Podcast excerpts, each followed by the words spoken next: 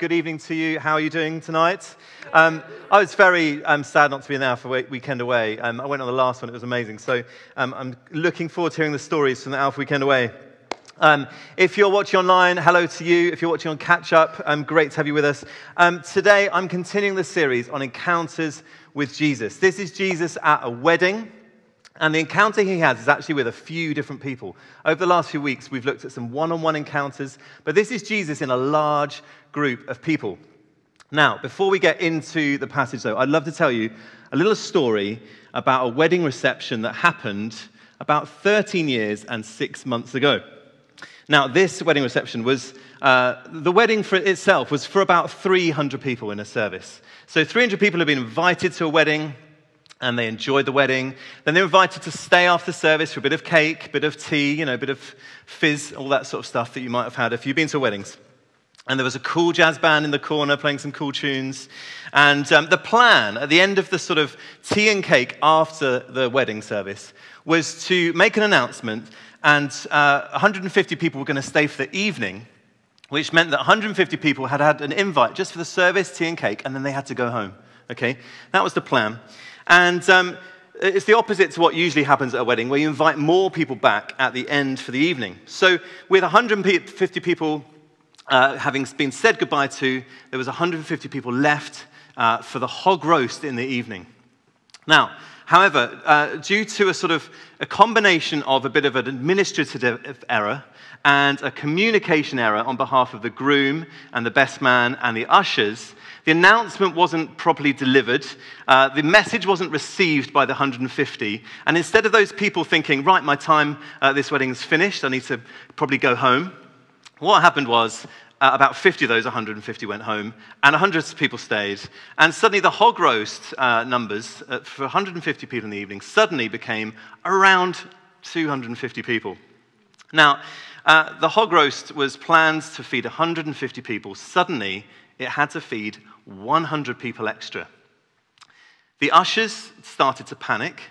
The best man started to order the ushers around, realizing his error, and send a few of them off to supermarkets to find sausages, uh, food replacement, anything that they could find to substitute the hog roast, because they had to feed one hundred people extra.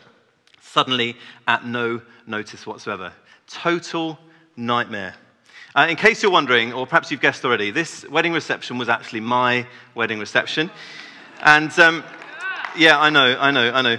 Um, but despite the panic, despite the, uh, the, the, the ushers did a great job, uh, they didn't have to go to the supermarket because the hog fed two hundred fifty people. Um, it was a larger than expected hog, and we managed to feed one hundred extra people at our wedding. Uh, we had an amazing time, uh, fortunately, and the band played in the evening, and we got married, and then uh, the rest is history, as they say. A couple of years later, Nay and I, having been married, were at another wedding reception where we sat down as guests without the pressure of having to deliver uh, food to all the people at our wedding. And um, uh, we were sat there, and there was an amazing, I think it was a lamb shank in front of us. We were sat eating lamb shank, and then after, after um, the speeches and during the wedding reception, they brought out, this, they unveiled this sort of pick and mix, unlimited pick and mix. And we were like, wow, that's amazing. And then we did a bit of dancing, had the wedding reception continued. And in the break in the band, they then said, now the pizza oven's open. And everyone's like, yeah, pizza. And then a bit later on, after the dancing had finished and everyone was going home and everyone was feeling a bit peckish, they were like, oh, we knew you'd be a bit hungry as you were going home. So we brought out some bacon rolls. Here are the bacon rolls at midnight. And it was it, literally, it was like one thing after another. Nay and I were sort of laughing at ourselves thinking, this is how it's done. They've, they've like thought about it. They've like laid it on, and they've gone lavish. They've gone totally over the top. And tonight we're thinking about what it is uh, when we have nothing and what it is when we have everything. And um, I'm sure you can think of moments uh, in your life. Maybe you've planned an event that hasn't gone to plan. Maybe you've uh, run out of something. Maybe you've uh, been fretting like I was at my own wedding, thinking, ah, we've got to feed all these people. How are we going to do it? And maybe you've been at those other moments where you've just been, uh, you've had the most luxurious experience, having been uh, treated and, and everything was lavish and sort of laid upon and nothing was too much. Well, tonight we're thinking about this whole sense of, of, of wine in our lives, metaphorical wine, what it looks like uh, when the wine is flowing and when the wine is running out. And so this story today, this wedding in Cana, this is probably um, one of the most famous miracles that Jesus performed. If you asked someone in the street, uh, tell me a miracle that Jesus did, I reckon this is probably in the top three, probably along with walking on water. Turning water into wine is probably the other one. And it's one, it's things that people mention, isn't it? Oh yeah, Jesus, the guy that turned water into wine. Yeah, yeah, I know him. It's a story that's told in Sunday schools. You probably heard, heard it at school yourself. And this is Jesus' first miracle that's documented in John's Gospel. It's like the start of his career. But it's not one that you'd expect. It's one, that you think of the provision of food, but the, the, the idea of providing wine at a wedding where there was, had run out, you think about healing, you think about um, provision of food, but just providing wine for a party seems like a bit of an odd, uh, odd miracle to mention. But in John's Gospel, this, uh, as with all of John's writing, there are many, many layers and levels to this. It's rich in symbolism. So I'm going to go through a few of these layers of what is going on here and what we can learn tonight. On one level, this is a story of rescue. This is a story of rescue. This is a village wedding where Jesus and his family, his mother and his friends have been invited. Uh, Cana was a village near Galilee, and they wouldn't have just invited the whole of Cana. They would have invited villages from around Cana. This was a sort of a culture where you don't just invite your friends, but you invite your neighbors, your neighbors' neighbors, your friends' friends. Anyone that wants to come is welcome to this wedding, which is probably why Mary and his mother, uh, sorry, Jesus and his mother Mary are invited, because they were part of another village, another culture. And in that time, and in the culture today around the world, in some cultures around the world, this wedding wouldn't have just lasted one day and one evening, but probably two, three, up to a week, seven days. And the wine would have flowed. It would have totally flowed. In Jewish culture, wine was a massive part of life. It was part of uh, holidays and major life events. And it symbolized two things. It symbolized sanctification, that purification, getting right with God. And more importantly, it was symbolic of joy. Where the wine flowed, joy flowed. And it was customary for the host of every wedding where there was wine to have more food and more wine than was necessary. So you can imagine then the total social disaster to invite your friends and your, na- and your friends and your friends' friends and your neighbors and uh, villages and people you didn't even know, and then to not be able to provide for them was like being a thief. It, was, it would have brought huge shame on the family, huge dishonor and probably humiliation, ridicule on the bride, on the groom, and on their families. So this situation needed rescuing. Mary, the mother of Jesus, speaks to him about it in verse three. It says this, verse three, they have no more wine. And Jesus sort of has this odd moment, which when you read it, and if you're a son here, uh, and you speak to your mum from time to time, uh, Jesus says to his mum this, woman, why do you involve me? Now, if I turn around and spoke to my mum like this, and if you're a mother here or if you're a son, if you, if you had your son turn around and say, woman, I don't think I'd get away with it. Um, uh, and maybe you wouldn't accept it if you are a, a mum here to, from your son. If certainly if Theo or, or Jasper spoke to Nay like that, I'd be like, what, what are you saying, woman, to your mother? And I'd love to know that, that moment, what, what Mary did, because it's not her, her reaction uh, isn't really documented. Um, but, I, but then um, I think sort of that she would have responded with a sort of facial expression and sort of gone, like sort of pointed out that the fact there's no more wine.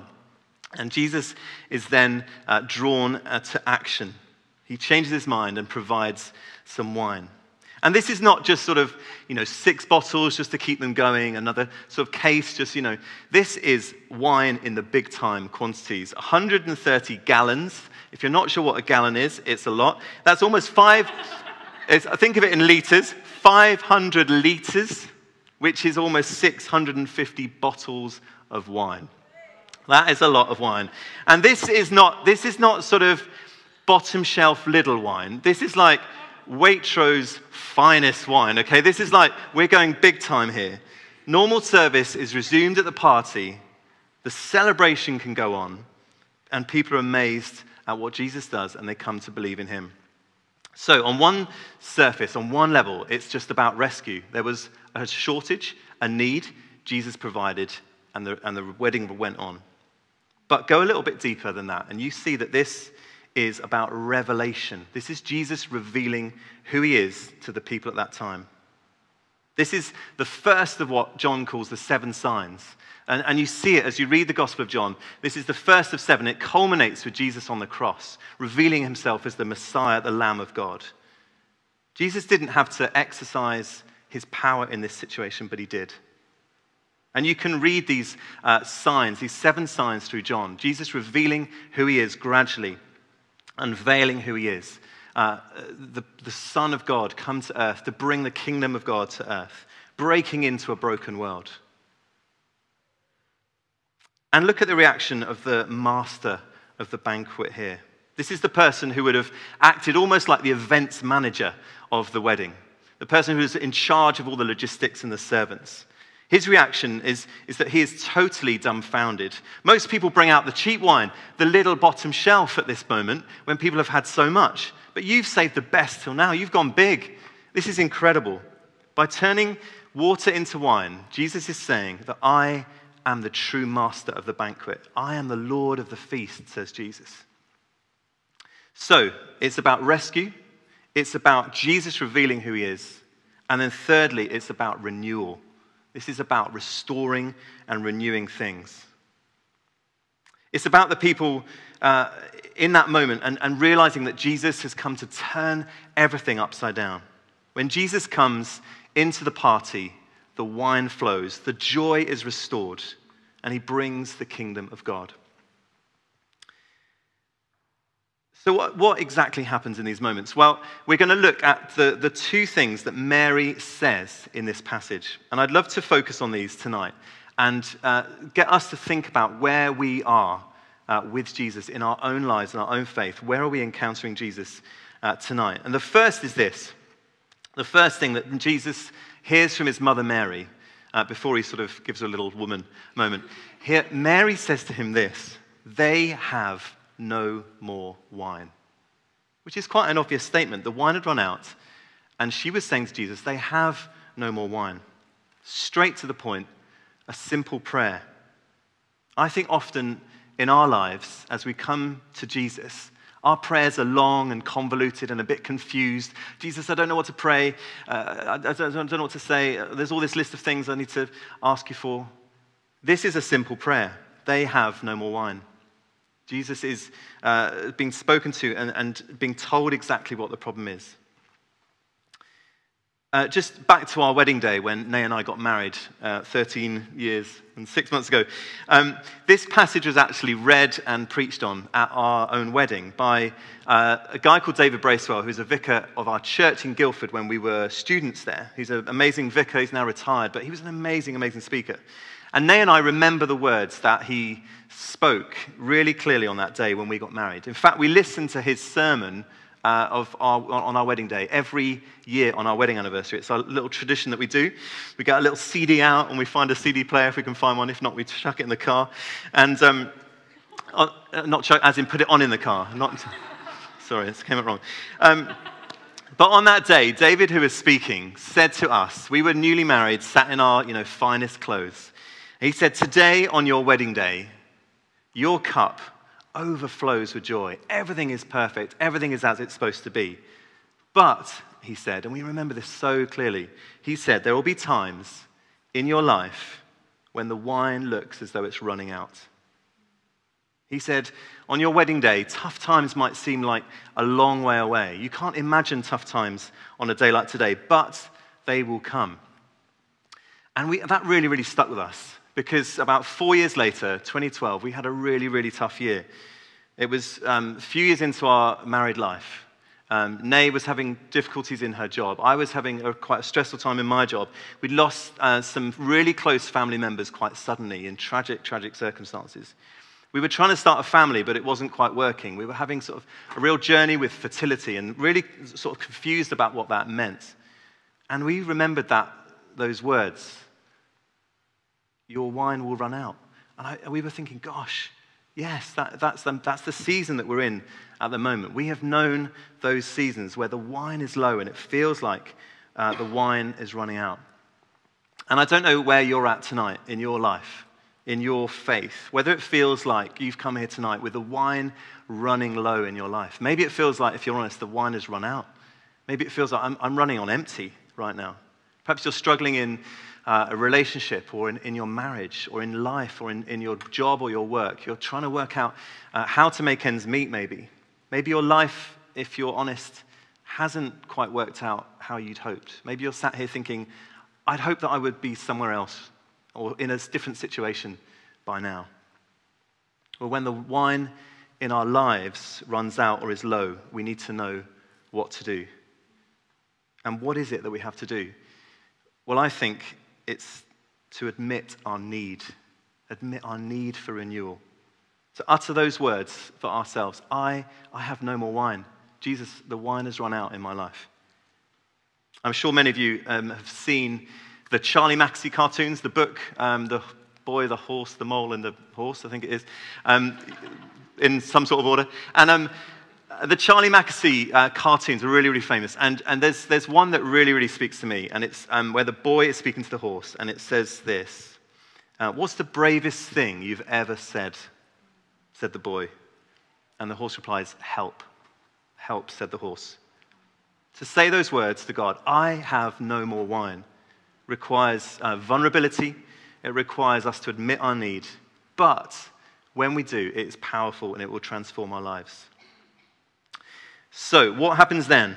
Well, the second thing Mary says is to the servants. She says to the servants, do whatever he tells you. Verse five, do whatever he tells you. Again, quite a simple uh, request that Mary says.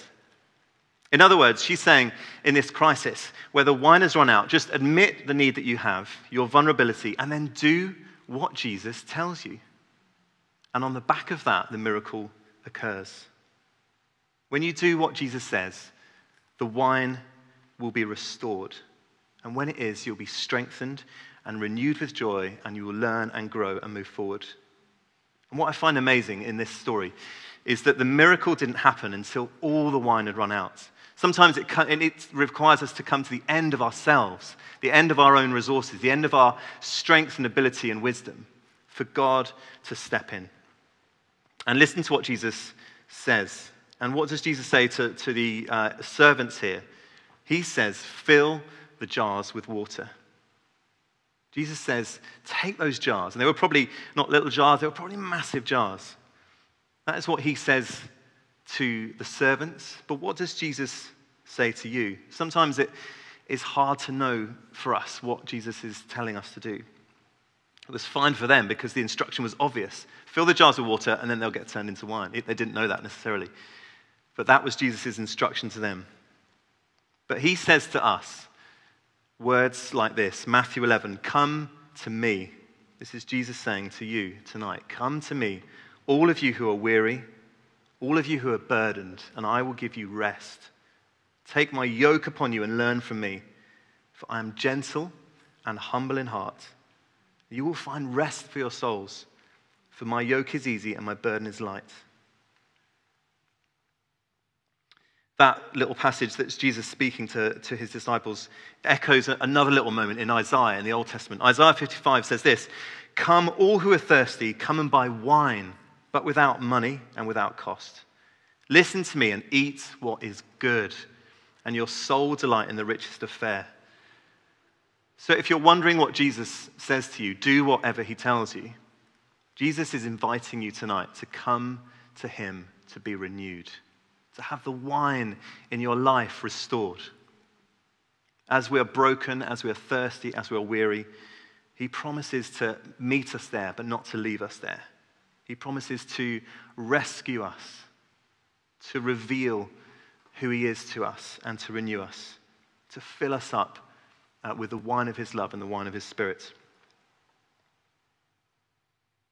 Finally then, um, what I love, uh, what I remember about David who preached at our wedding on this service, um, he said something because we briefed him in the service, basically that we had lots of our non-Christian friends in the service, and we had um, N A C E uh, hospital nurse colleagues, had some of my musician friends who were very, very skeptical about being in church, and was sort of like, oh, I don't want to be here.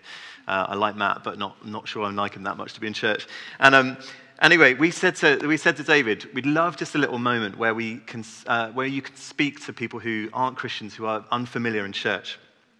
And um, he said, okay, I'll, I'll see what I can do. And um, he, he said this line, and again, this is stuck with me. He said, um, what was amazing about the provision of the wine in Cana is that it was for everyone. The, prov the provision of the miraculous provision of wine was for everyone.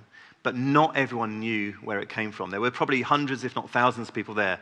Some would have seen the miracle. Uh, some would have just received the wine and thought, great, let's keep going with the party. But, he said, and I remember this, he said, maybe you're here and you, you enjoy the wine of life. You enjoy the good times. You enjoy all the blessings, but you've never really thought about where they come from. You've never really thought about who provides the good things in life, the provisions, the blessings, the miraculous moments. And He, he challenged people who, who maybe believed that there was no God, who'd say, no, there, there, can't, there can't be a God. He challenged um, people in that moment to say, have you ever asked where the good things in life come from, where the, where the blessings come from? Have you ever wondered whether there is a God um, who could provide all the good things, all the blessings, and the abundance in life, life in all its fullness? And again, that's stuck with us as we journey together as a married couple um, to continue to challenge people Uh, on the way. And perhaps you're here tonight thinking, do you know what, I'm not sure if I, if I do believe this. I'm not sure if I am in that situation where I believe that God wants to bless my life, that God has um, provided himself, the Son of God, to show me uh, rescue and renewal in my life and restoration. Well, tonight I would encourage you to, to ask, God, if, it's, if you're real, would you make yourself known to me? Would you reveal yourself, maybe even miraculously tonight, to me?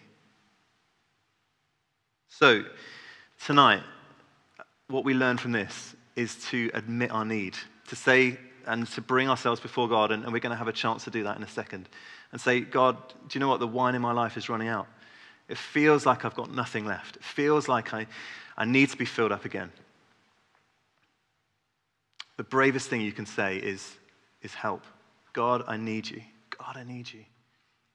And then, secondly, to do whatever he tells you. Come to me, Jesus says, and I will give you uh, wine without cost. I will give you life in all its fullness. I will restore you and renew you. So tonight, the same invitation is there for us as it was in the wedding for Cana. Um, for those guests, Jesus longs to give us life and life in all its fullness. Amen.